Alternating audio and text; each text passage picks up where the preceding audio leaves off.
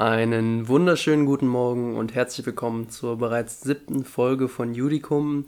Wir haben jetzt schon ein paar Folgen hinter uns, trotzdem wollen wir uns heute noch einmal kurz vorstellen. Noah, willst du dazu was sagen? Ja, mein Name ist Noah, dein Name ist Simon. wir haben uns in Spanien im Auslandssemester kennengelernt und haben dann entschlossen, zusammen einen Podcast zu machen. Ja, und jetzt sind wir schon bei der siebten Folge. Wir starten beide mit dem Rap jetzt bald und ich übernächste Woche, du nächste Woche. Ich nächste Woche, genau. Und wir wollen einfach das als Übung nutzen, auch für die mündliche Prüfung. Ähm, und wir hoffen, dass ihr da vielleicht auch ein bisschen was mitnehmen könnt. Für die, die es interessiert, äh, starte ich, glaube ich, mal die nächsten Tage eine Fragerunde auf Instagram, ob wir mal eine Special-Folge machen über das Rap, wie unser, unser Starter so verlaufen ist, wie unser Tagesablauf aussieht, wie das so für uns läuft. Ich glaube, das könnte vor allem für die unteren Semester ganz interessant sein oder für alle, die im Wintersemester, also quasi dann im Oktober anfangen oder im September mit dem Rap. Außerdem haben wir sozusagen, also wir nutzen unterschiedliche Möglichkeiten. Ähm, der ich, eine. Ja, ich ja. benutze das kommerzielle Rap, ich bin bei JI. Und ich nutze das Uni-Rap. Und ich glaube, da können wir ein paar interessante Sachen zu sagen, was für uns persönlich interessanter oder besser ist und was besser laufen ja. könnte. Wo vielleicht die Probleme liegen und was vielleicht ähm, ja, die positiven und die negativen Seiten sind. Genau, nach dem langen Intro wollen wir dann uns aber auch langsam mal Richtung Urteil bewegen, Richtung äh, Folge dieser Woche. Und zwar geht es heute mal wieder um eine Folge oder ein, ein, eine Sache im Straßenverkehr, wie vor zwei Wochen auch schon in meiner Folge. Ähm, allerdings heute keine Verwaltungsstreitsache und deshalb vielleicht ein bisschen interessanter für die Studenten, denn wir dürfen uns heute mit der Geschäftsführung ohne Auftrag beschäftigen. Ich glaube, da macht jeder einen großen Bogen drum, wenn er sich in der Zwischenprüfung befindet. So ging es mir jedenfalls, ich glaube dir auch. Ja. Fangen wir aber erstmal mit dem Intro an. Judikum, der Podcast von und für Jurastudenten.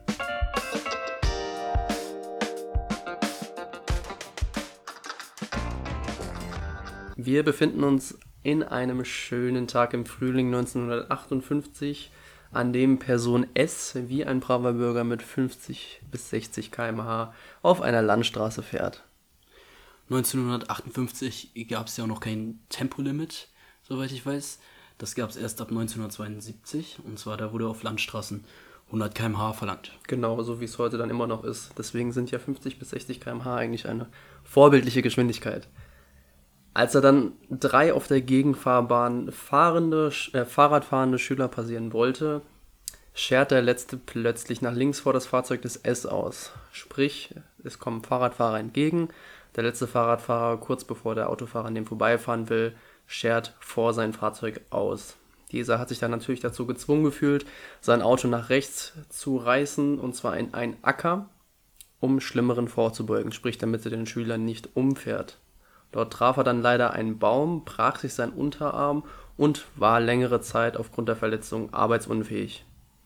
Die daraus entstandenen Schäden, wie auch der Schaden am Auto, wurden von gesetzlicher Unfallversicherung gedeckt, die daraufhin natürlich klagte. Also die Ansprüche sind dann auf die Unfallversicherung übergegangen. Genau, von S. Okay. Die Begründung der Klage sah wie folgt aus. Der Beklagte sei nach Vorschriften über unerlaubte Handlungen und der GOA nach den Paragraphen 677, 683 BGB verpflichtet, Ersatz der entstandenen Aufwendung zu leisten, in dem Fall also der Schaden aus dem Autounfall. Das Landgericht gab dann der Klägerin auch Recht. Das OLG sah dies nach der Berufung allerdings nur zum Teil gerechtfertigt, genauer gesagt zur Hälfte. Schauen wir uns aber mal die nähere Begründung an. Und zwar wurden die Vorschriften über unerlaubte Handlungen vom OLG relativ schnell verworfen, so auch vom BGH später dann auch. Und zwar die Paragraphen 823 BGB in Verbindung mit 1542 der Reichsversicherungsordnung. Okay. Die RVO, also die Reichsversicherungsordnung, ist dann quasi das, ich gehe mal davon aus, Sozialgesetzbuch von heute. Also das normiert die gesetzlichen, den gesetzlichen Förderungsübergang auf den Träger der Unfallversicherung? Absolut korrekt. Der Maßstab sei im 823 oder ist im 823, wie es den meisten Studenten bewusst ist, das Verschulden ist, konnte aber wie so oft auch in der Praxis nicht bewiesen werden, dass den Beklagten ein Verschulden trifft, bzw. das Ausschwenken vom Fahrrad unter Anwendung der erforderlichen Sorgfalt hätte vermieden werden können.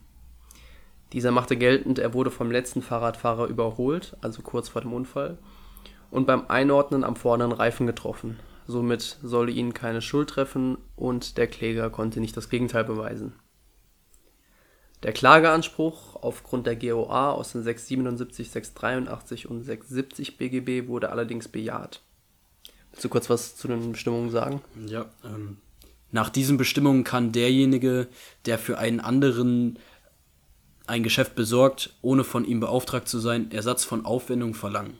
Diese muss er den Umständen nach für erforderlich halten und die Übernahme der Geschäftsführung muss dem Interesse des Geschäftsherrn und seinem wirklichen oder mutmaßlichen Willen entsprechen. Genau. Und um das Ganze zu subsumieren oder beziehungsweise wie das OLG zu subsumieren, das objektiv fremde Geschäfte wäre in dem Fall das Auto, welches auf den Acker gelenkt wurde, beziehungsweise das Lenken vom Auto auf den Acker. Denn dies hat verhindert, dass der Beklagte überfahren wird und hat damit eine Angelegenheit besorgt, die in seinem Interesse lag. Das könne laut BGH nicht schon deshalb angezweifelt werden, weil eine solche Selbstaufopferung dem eigenen Rechtskreis des Kraftfahrers aus 1 StVO zuzurechnen sei. StVO 1 hast du gerade vor dir liegen, kannst du mal kurz. Sagt ja quasi aus, dass Fahrzeugführer grundsätzlich die Pflicht haben, alles zu tun, um einen Unfall zu verhindern. Genau. Dazu gehört aber laut dem BGH eben nicht, das eigene Leben ernstlich zu gefährden. Bremsen und auf der Straße zum Beispiel ausweichen hätte schon gereicht, äh, auch wenn das vielleicht den Fahrradfahrer ein bisschen mehr gefährdet hätte. Der Fremdgeschäftsführungswille wurde auch bejaht. Das Herumreißen des Autos wurde nämlich getätigt, um eben die Person zu retten, nicht wie manches anderes OLG meint, um Ermittlungen zu entgehen. Also da wurde in der BGH-Entscheidung darauf verwiesen, dass äh, in anderen Entscheidungen, in dem ein Oberlandesgericht gesagt hat, der Fremdgeschäftsführungswille besteht nicht, da der Kraftfahrzeugführende nur Ermittlungen entgehen wollte. Also in Strafsachen. Genau, aber äh, das wurde eben getätigt, um die Person zu retten.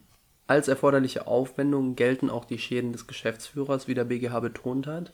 Also, das ist ja auch allgemein anerkannt. Genau, also das wurde quasi nur nochmal wiederholt.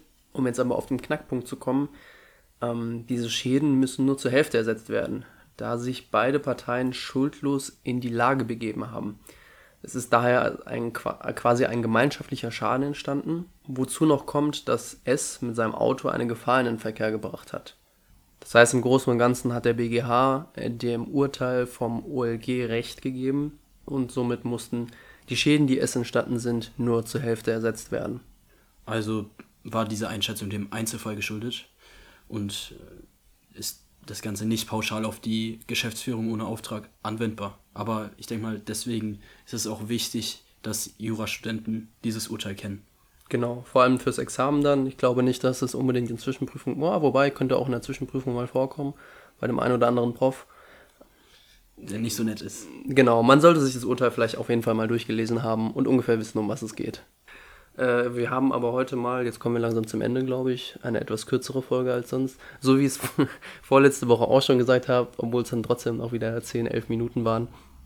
Ja. Ähm, wir hoffen, es hat euch gefallen und wir haben euch dieses heute etwas, heute etwas meiner Ansicht nach leichteres Thema, aber ziemlich äh, in die Materie des Jurastudiums eingreifende Thema gefallen. Habe ich den Satz so richtig beendet? Ja, ich glaube. Nee.